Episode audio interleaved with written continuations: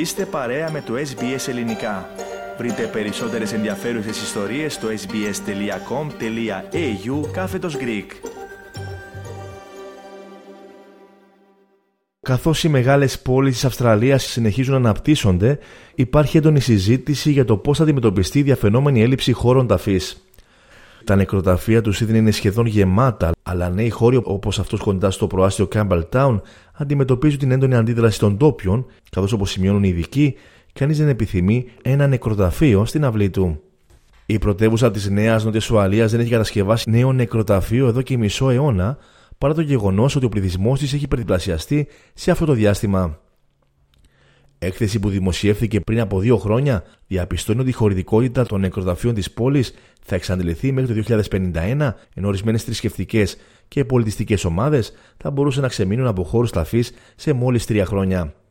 Μιλώντας στο πρόγραμμά μας, ο πατήρ Ιωάννης Γρήλη, ιερατικός προϊστάμενος στον ιερό και ημιτηριακό ναό του Αγίου Αθανασίου στο Ρούκουτ του Σίδνεϊ, τόνισε πως το συγκεκριμένο κημητήριο το οποίο είναι το παλαιότερο, μεγαλύτερο και πιο πολυπολιτισμικό νεκροταφείο στην Αυστραλία, στο ελληνικό τμήμα υπάρχουν χώροι ταφής για τα επόμενα 10 χρόνια.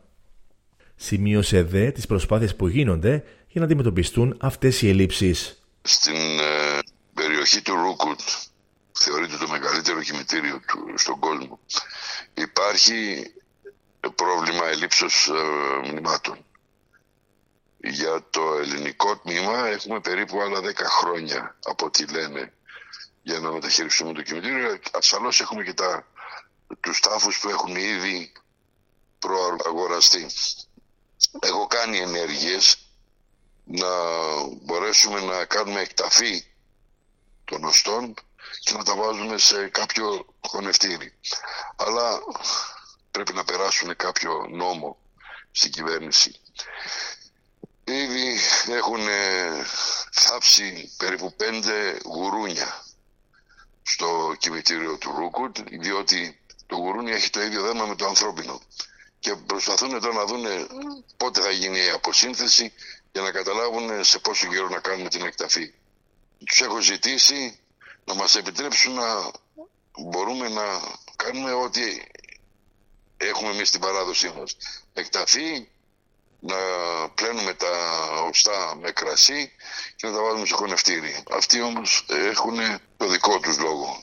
Παράλληλα, ο πατήρ Γρίλης αναφέρθηκε στον τρόπο που ξεπερνούν ανάλογα προβλήματα άλλες πολιτείες της Αυστραλίας. Στην Νότια Αυστραλία και στη Δυτική Αυστραλία έχουν αυτό το σύστημα που λέει dig and deep, δηλαδή ξεθάβουν τα οστά, σκάβουν πιο κάτω, βάζουν τα οστά και από πάνω βάζουν τάφους.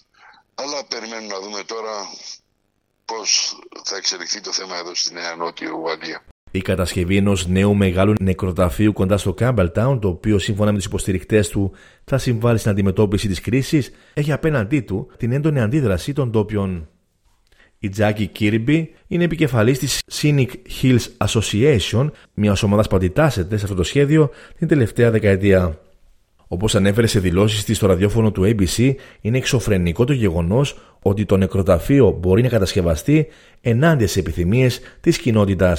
And they're going to put this cemetery within 10 metres of our boundary. We're sitting right smack bang in the middle of the cemetery. It's outrageous that this could happen. And it represents just how broken the planning system is.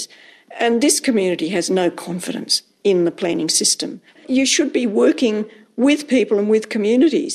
They're still saying we're doing this for the community, even though this community here has rejected it.